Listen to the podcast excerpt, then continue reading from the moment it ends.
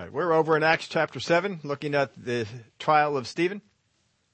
We saw last time that Stephen was in court and they brought accusations against him. Of course, there was no founding to the accusations, but once they could not contend with the wisdom of Stephen, they of course begin to try and bring down his character, the same pattern that they've always followed in the past. In Acts chapter 7 verse 1, verse 1, then the high priest said, are these things so? The things that all these people said about him. And he said, Brethren and fathers, listen. The God of glory appeared to our father Abraham when he was in Mesopotamia, before he dwelt in Haran. And he said to him, Get out of your country, from your relatives, and come to a land that I will show you. Now we've talked about the words of God before. Most of the time that God gives words, instructions, they're pretty short. Of course, the book of Leviticus and Exodus are a little uh, out of character with that, but most of the times he gives it to an individual is pretty short.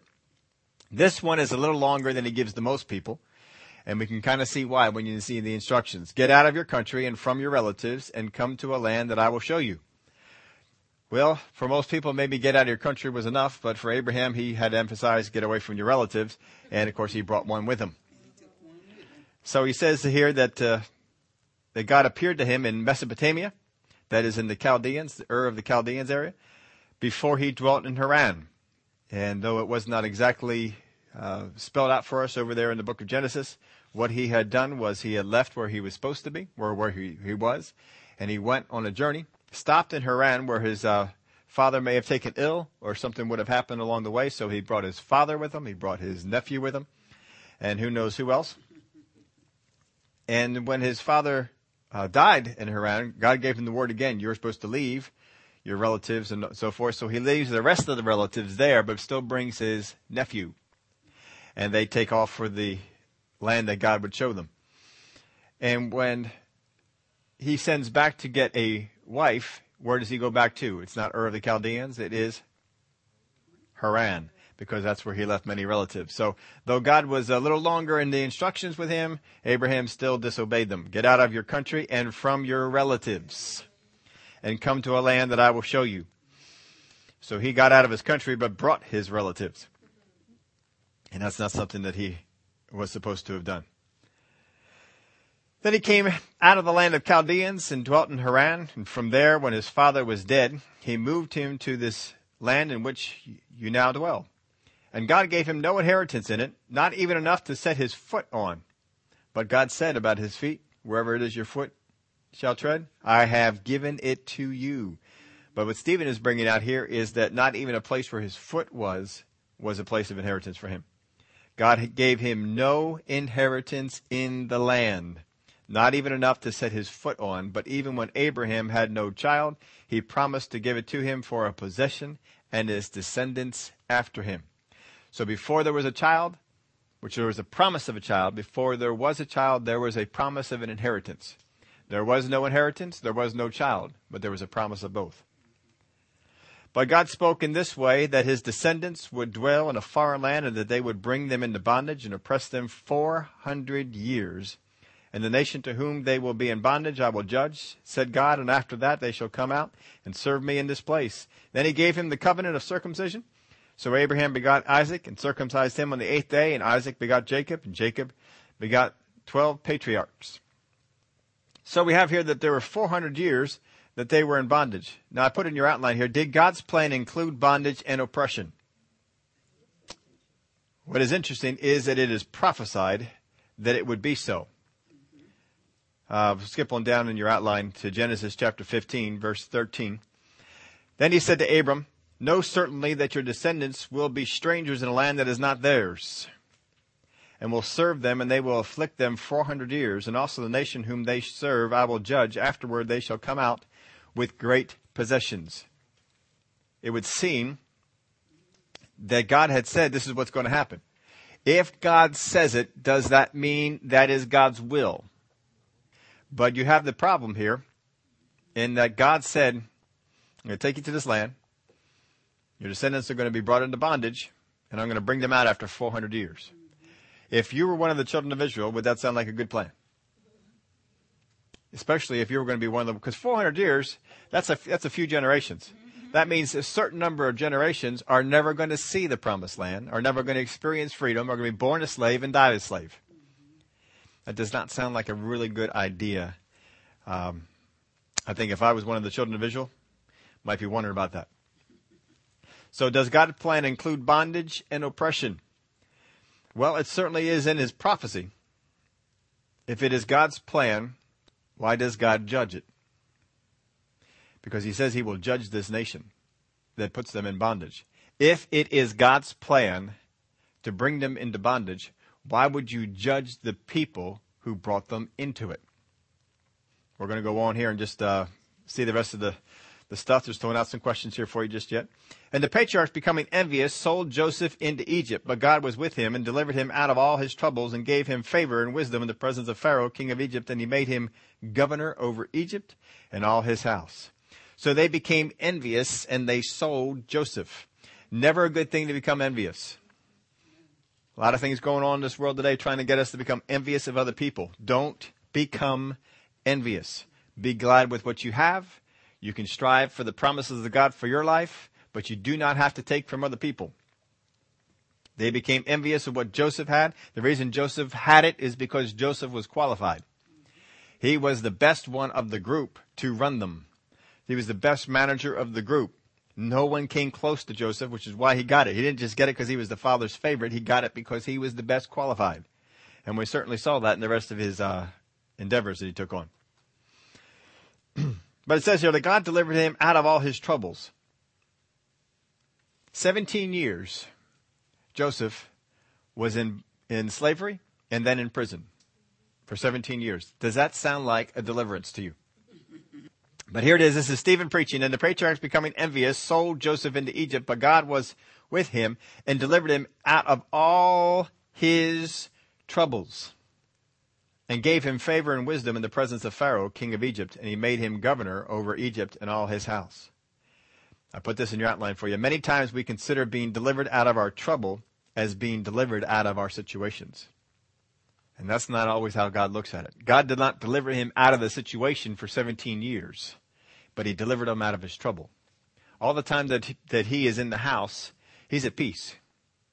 He even talks about him being brought into a place of abundance, even as a slave.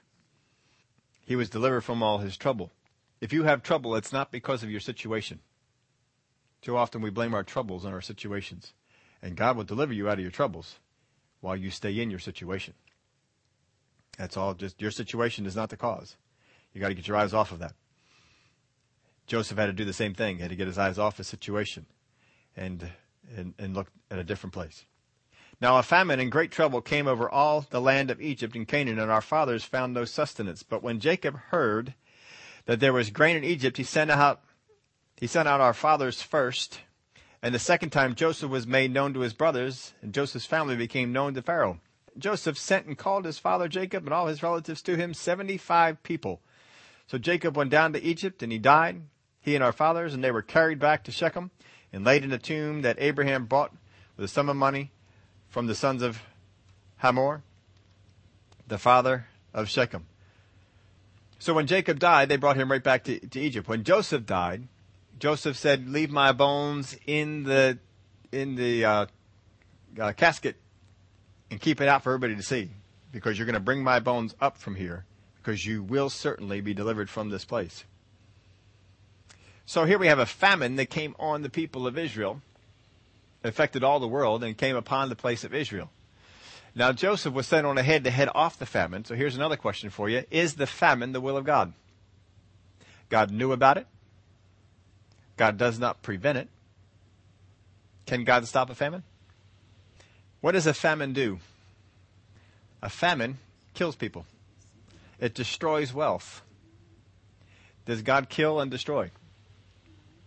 Can it be the will of God for the famine to happen? Cannot be the will of God, but it does. And God says it's going to happen. And God sends someone along to prepare it. But it's not God's will. Israel goes into slavery. Is it God's will that Israel goes into slavery? God predicted it. God said you're going to go into this land. You're going to be in a foreign land. You're going to be sojourners in a foreign land. This is before you get an inheritance in the promised land. And you're going to be, be enslaved in that land for 400, uh, after 400 years, I'll bring out, they weren't enslaved for all 400. They were enslaved for a number of those years, but it doesn't say exactly how much, 400 years they were in there. So what is the reason for the slavery? Verse 17, but when the time of promise drew near, where, which God had sworn to Abraham, the people grew and multiplied in Egypt till another king arose who did not know Joseph. Is it the responsibility of the king to have known Joseph? Absolutely it is. Absolutely it is. It is our job, it is our responsibility as people to know who came before and what they did. What is the thing that is constantly repeated in the Old Testament? Repeat these to your kids. Repeat these to the next generation so that they don't forget. Set this up as a memorial to generations afterwards that they do not forget. He keeps, God keeps emphasizing with the children of Israel, keep telling them the stories of what happened when you came out of Egypt, of what happened in the wilderness, of what happened when you came into the promised land. You must continue to tell them. If you don't, they will what? Forget. Is it God's will that they forget? No, it is very much God's will that they continue to remember. And even in Egypt, they should have remembered.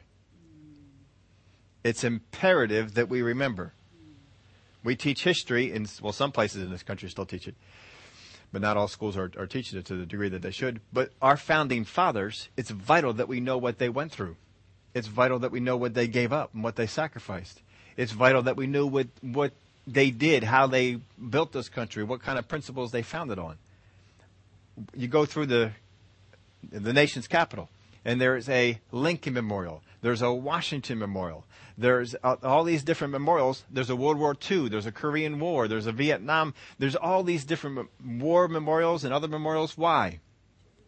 So that we remember and that we don't forget the mistakes of the past and learn from the mistakes of the past so that we don't repeat them again.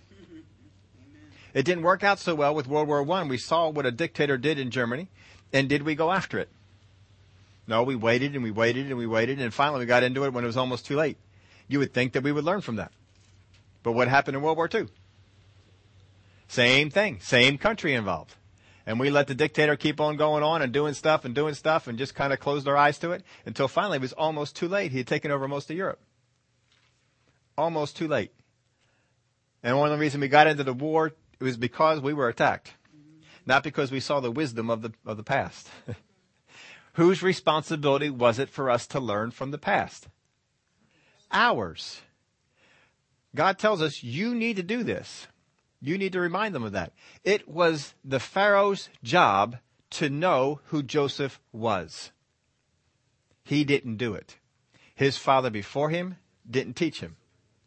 The father before him did. But his father, this one who, this Pharaoh who forgot, his father didn't teach him. But that father was taught because he did not oppress Israel. But this one did because it was not told. That was their their error. That was their fault. And that's why they went into. That's one of the reasons why they went into slavery was because someone did not teach the way that they should have.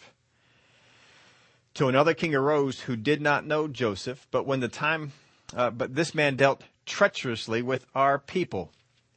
He dealt treacherously with our people and oppressed our forefathers, making them expose their babies so that they might not live. That's not the will of God to kill babies. Not the will of God. A new king, this new king arose, and I put in your outline, just because we are ignorant does not mean we are guiltless. There are people in this country, there are people in other countries, there are people in the past and in history who have made mistakes, who have done things, and it does not mean that they are guiltless for their mistakes because they didn't know. Ignorance is not an excuse. When uh, Josiah came to the kingdom and he sent someone out to the temple and they cleaned up the place and they found inside the temple some scrolls and they started to read them. And they became very sad when they read what was on the scrolls because it pronounced judgment upon their country. And they wept and they cried out to God and they fasted and they did all the different things. And God sent a prophet. And he said, Every word that you read is going to happen. Right? Well, we were, we were ignorant. We didn't know. We found out. We discovered it, but we didn't know. Don't matter. God does not use ignorance as an excuse. People are dying uh, from health related issues because they don't know about having faith in God. Well, doesn't God just look on them and say, well, they don't know? Does he do that? No, He doesn't do it.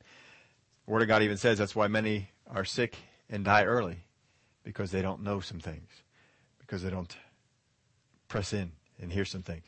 We're still getting into this why Israel went into slavery thing.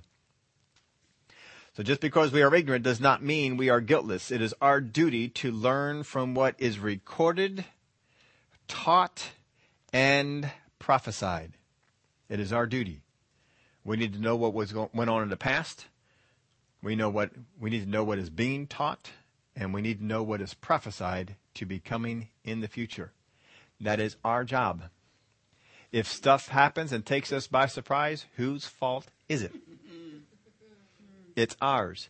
Israel did not learn the lessons of prophecy and took their uh, under the, the, Grecian Empire and took them from under the reign of the southern king of the south and put themselves under the reign of the king of the north, even though their prophecies told them that the oppressor was going to come from the king of the north.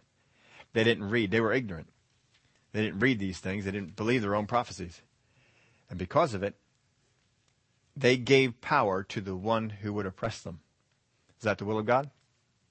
Absolutely not. But they didn't listen. They didn't follow after it. So, it is our duty to learn from what is recorded, what is taught, and what is prophesied. So did, did God lead Israel into Egypt so that they would become slaves? Did God lead is, Israel into Egypt so that they would become slaves? Well, let's take a look at the, uh, the evidence. First off, God said, I'm going to take you down here into Egypt. I'm not going to give you inheritance in the promised land yet. It will be coming to your children, but it's not going to come to you, Abraham. And Stephen is saying in this message, Abraham did not have any inheritance for even the sole of his foot. And so they, they, they stayed there for a while, but they had children, and eventually, uh, they had Abraham, they had Isaac, they had Jacob. Jacob had 12 kids. Out of the 12 kids, one of them was sent ahead into Egypt sold as a slave. And then eventually the other 11 came on down to buy food. And eventually all 75 came on down into the land of Egypt because they had food there. And God says, You're going to go down there into that far land. It's not your land. It's not your home. And you're going to be there for 400 years. What do you think Abraham's thinking about? When the word comes, we need to go down to Egypt, Joseph has got a place there for us. I think he's got to be thinking, hmm, 400 years. I wonder if we want to be in Egypt 400 years. Now, this is the same guy, when there was a famine in the promised land, went to Egypt on his own. I'm sure he passed that on to his kids. He comes down to Jacob, and Jacob's saying, hmm, 400 years we're going to be down in there? Hmm, we're not just going there for a little vacation here. We're not just going there for a little time while the famine's going on. That, that kind of stuff was passed on to these folks. They knew about it. So they get, uh, they get down there. But if God knows if God knows, He knows it so much, He is telling them ahead of time, you will be brought into slavery, servanthood. After 400 years, I'm going to bring you out. So here's the question why would God lead them into Egypt? Why not find another way around it? Now, the reason they went into Egypt was because there was a famine. If there's no famine, there's no reason to go. Why doesn't God just stop the famine? Once they go, things are, are set in motion. A king's going to come up, not going to remember Joseph, and he's going to oppress them and put them into there. Well, the, the reason is, the reason as I see it, and you can meditate on this and do other things you want. Israel went into slavery. Did they do something to deserve it? They sold their brother into slavery. Israel, Joseph is one of their own. They sold one of their own into slavery and set the things in motion for themselves to be brought into slavery. Now you say this is not fair. Joseph and all the people after him, they were not responsible for that. But there are certain times in, in the Word of God where a sin by some in the nation brings it upon all. And this apparently is one of those times. The entire nation is sold into slavery. When they went to the promised land the first time and they didn't go in, weren't there some people who said we can go in? And did not those same people wander in the wilderness for 40 years with the rest of them? Sure did. This is not a new precedent. This is not a new thing that God has done. But they sold them into, into slavery. They got money for it. They were paid for selling, themselves into slavery. Now, the one thing you can say out of that is that uh, Israel eventually was paid for their years of slavery. So he did extract that from from the folks down there in, uh, in Egypt. But there seems to be an awful lot of similarities between the selling of Joseph. Because their original intent was to what? Kill them. When they put them into slavery, what was their original goal? They wanted to wipe them out. But they said, we can't. There are too many. So they decided on slavery instead. Isn't that kind of similar to what happened before? Things happen in our life, things happen in a country's life, things happen in past history, not always because it's the will of God, but because we have set things in motion through our disobedience or through our not knowing what has gone on before. Because of that, we have gone in the wrong way. When Israel got into involved in idolatry, did they set things in motion? Did they reap the result of those things?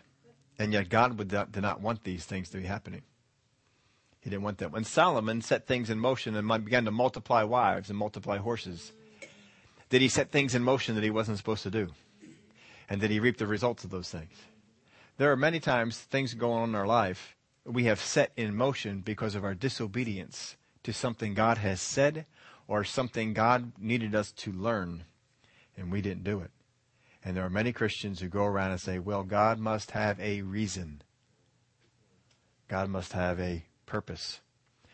Can you see any possible purpose for God putting his people into slavery? Is slavery of God? Absolutely not. God is not something God wants to have going on. But they set themselves in this kind of emotion, and they brought it. So I put in here two reasons. First off, Israel had sold Joseph into slavery, and they became enslaved themselves. Here's the second reason. Once they were in Egypt, somewhere along that process, either before they went into slavery or after they went into slavery, Israel adopted idolatry. They embraced the idolatry of Egypt. We saw that when they came to the mountain and they immediately set up two golden calves. These are Egyptian gods. They embraced the idolatry of Egypt. So they were in the land of Egypt, and I, I suspect we don't we have no clue from Scripture where this happened. We just know that it did. I suspect that somewhere along the time before they came into slavery, they embraced idolatry. They embraced the idolatry of Egypt because they had no, by doing so, they could not call out to their God. Where do we leave off here? Verse 19. All right, verse 20. At this time Moses was born and was well pleasing to God, and he was brought up in his father's house for three months. But when he was set out, Pharaoh's daughter took him away and brought him up as her own son, and Moses was learned in all the wisdom of the Egyptians, and was mighty in words and deeds. Now, when he was forty years old, it came into his heart to visit his brethren, the children of Israel. So somehow he picked up that these are his brethren. And seeing one of them suffer wrong, he defended and avenged him who was oppressed and struck down the Egyptian. For he supposed that his brethren would have understood that God would deliver them by his hand, but they did not understand. They did not understand he realizes at this point that he is the deliverer. And he thinks that everybody else is going to realize that too. And the next day he appeared to two of them as they were fighting and tried to reconcile them, saying, Men, you are brethren. Why do you do wrong one to another? But he who did his neighbor wrong pushed him away, saying, Who made you a ruler and a judge over us? Do you want to kill me as you did the Egyptian yesterday? Tell you what, we, we'd like to think a lot of things are covered up. You find out they are not. Then at this saying, Moses fled and became a dweller in the land of Midian, where he had two sons. And when forty years had passed, an angel of the Lord appeared to him in a flame of fire in a bush in the wilderness of Mount Sinai. When Moses saw it, he marveled at the sight, and he, as he drew near to observe, the voice of the Lord came to him, saying, I am the God of your fathers, the God of Abraham, the God of Isaac, and the God of Jacob. And Moses trembled and dared not look. Now, God had predicted that Israel would be in Egypt, the land that they would sojourn in, for how long? 400 years. They ended up being in Egypt for how long? 430. So what we know from that math, because he is up in the land of Midian for 40 years. So it meant that at 390 years is when he went out to deliver his brethren by his own hand. Somewhere around there, he received that calling. A year before, two years before, maybe a little bit before that. But at least 10 years before the 400 years he went out to try and do this, he was 10 years premature. He was supposed to be developed into this deliverer, and God had a plan that in 10 years he would lead them out so that it would be 400 years. But he did not follow that plan. He went in his own direction. So the will of God was that in 400 years we bring them out because Moses followed his own path and went his own direction and tried to do it in his own power and then went away to the land of Midian and ran off for 40 years. The plan of God was delayed by 30. 430 years later, he brings them on back.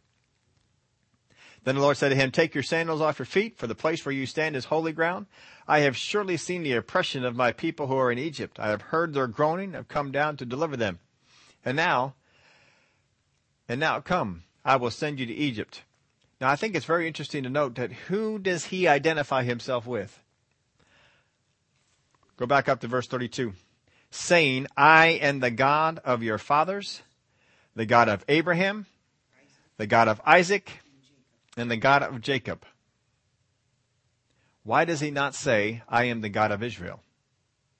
Because they are not following him. So he goes back to the people who are. The people of Israel are not in faith. Now there are some that are. We know that there's some uh, Joshua's out there and there's some Caleb's out there and some other people who have been faithful to God.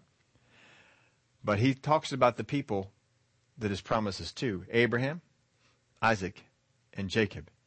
He responds to the cries of the people because of Abraham, because of Isaac, and because of Jacob, not because of the people. The people are worshiping an idol. But God says, I have a promise to Abraham, to Isaac, and to Jacob, and identifies himself as I am the God of Abraham, Isaac, and Jacob. He is up in, wherever he is in communication with Abraham, Isaac, and Jacob.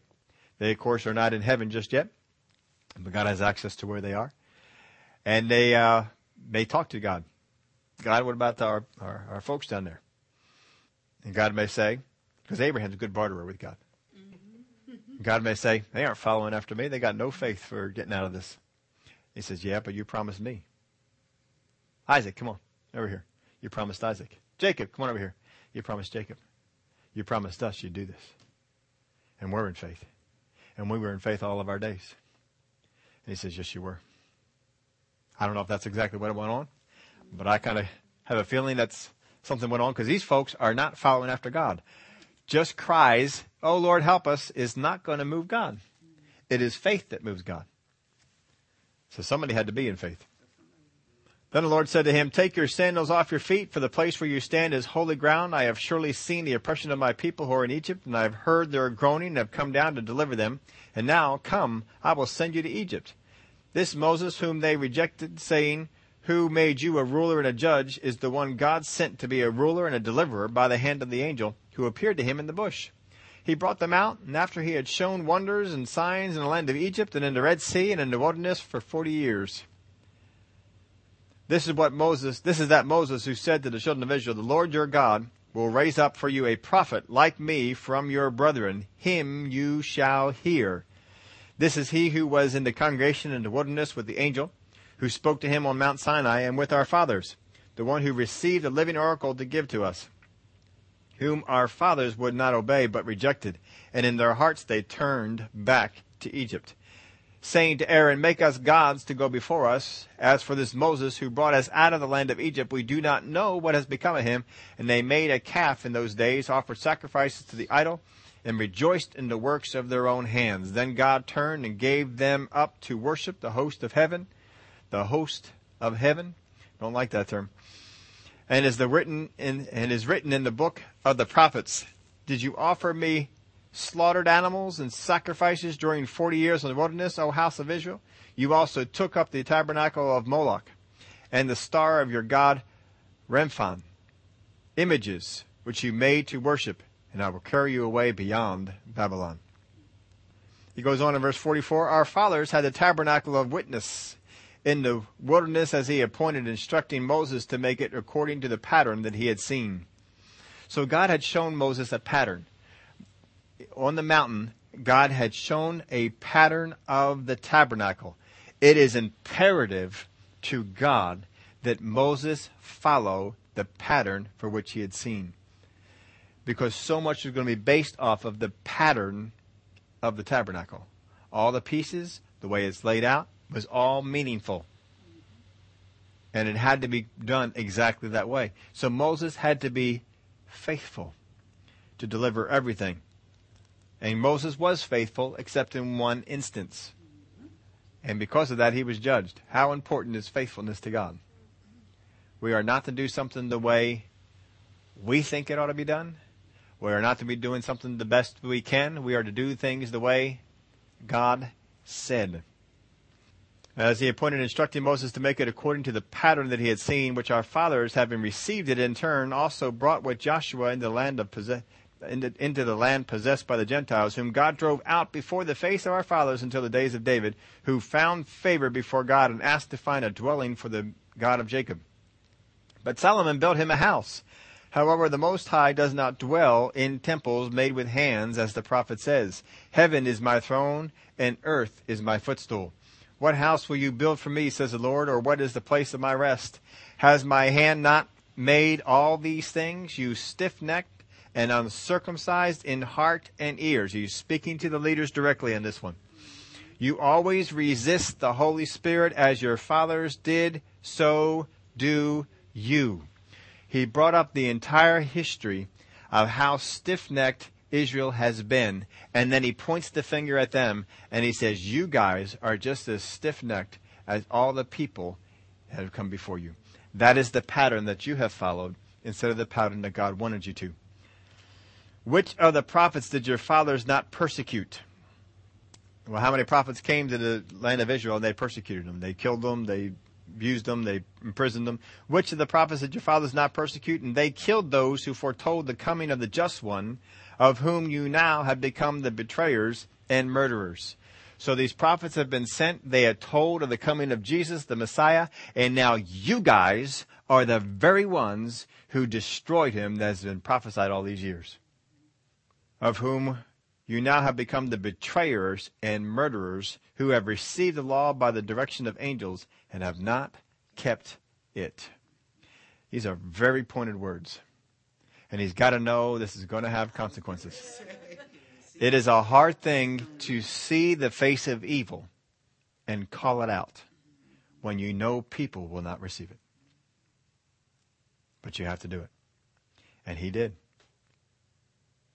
When they heard these things, they were cut to the heart and they gnashed at him with their teeth. I have no idea what that is.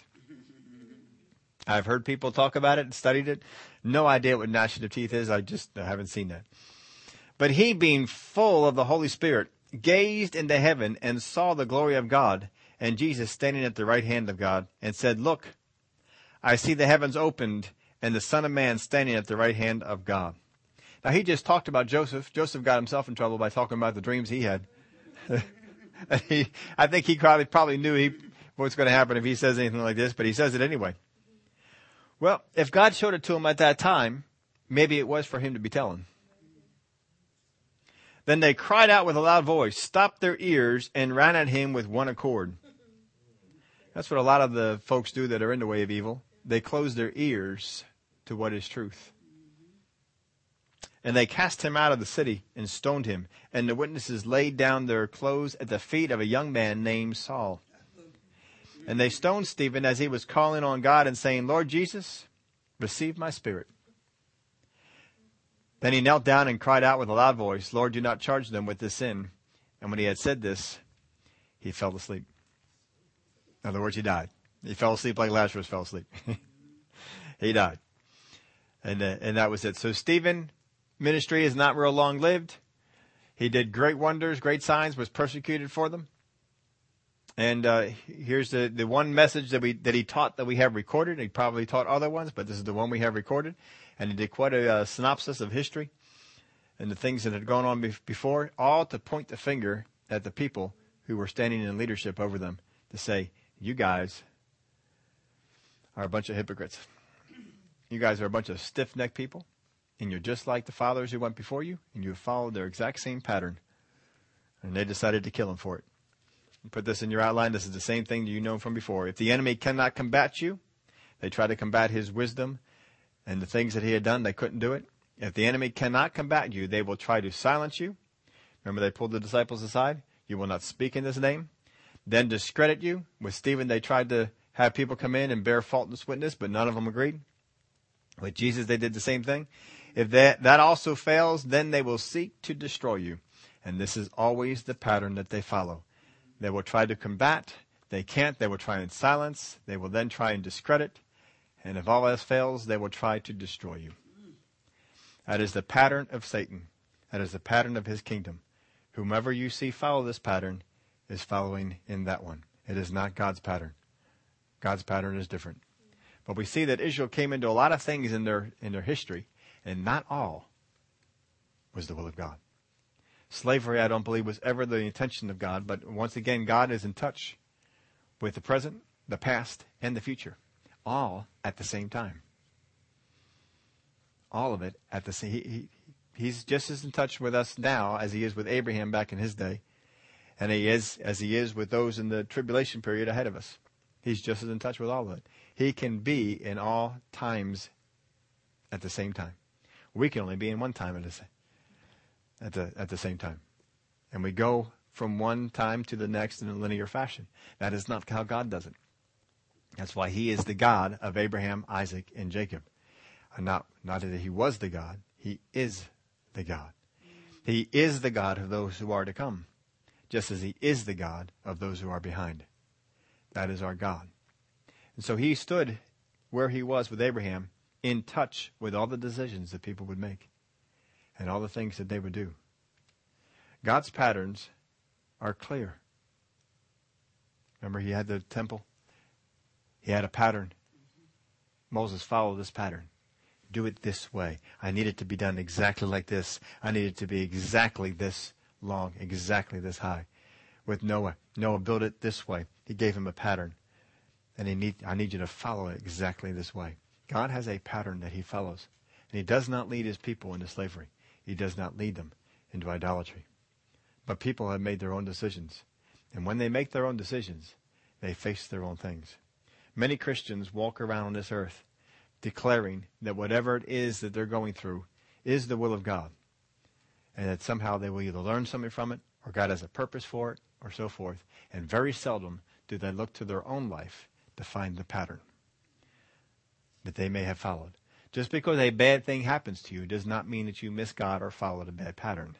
There are too many examples in the Word of people who had bad things happen to them following the direction that God said to go in. Joseph was following God's direction, and he fell into a pit with some help. He had, had a little bit of help in, in all that. Paul, people sought his life and tried to kill him early. But God showed him how to get around it. Why did they want to get him? Because of some patterns that he had followed. But God says, I'm going to show you how to break out of those things. Come along this way. And God's word to him, I'm going to show him how many things he must suffer for my name's sake. And he suffered many things. He was a, he lists the one part, I think it's Corinthians, he lists all the things he went through, or some of the things he went through.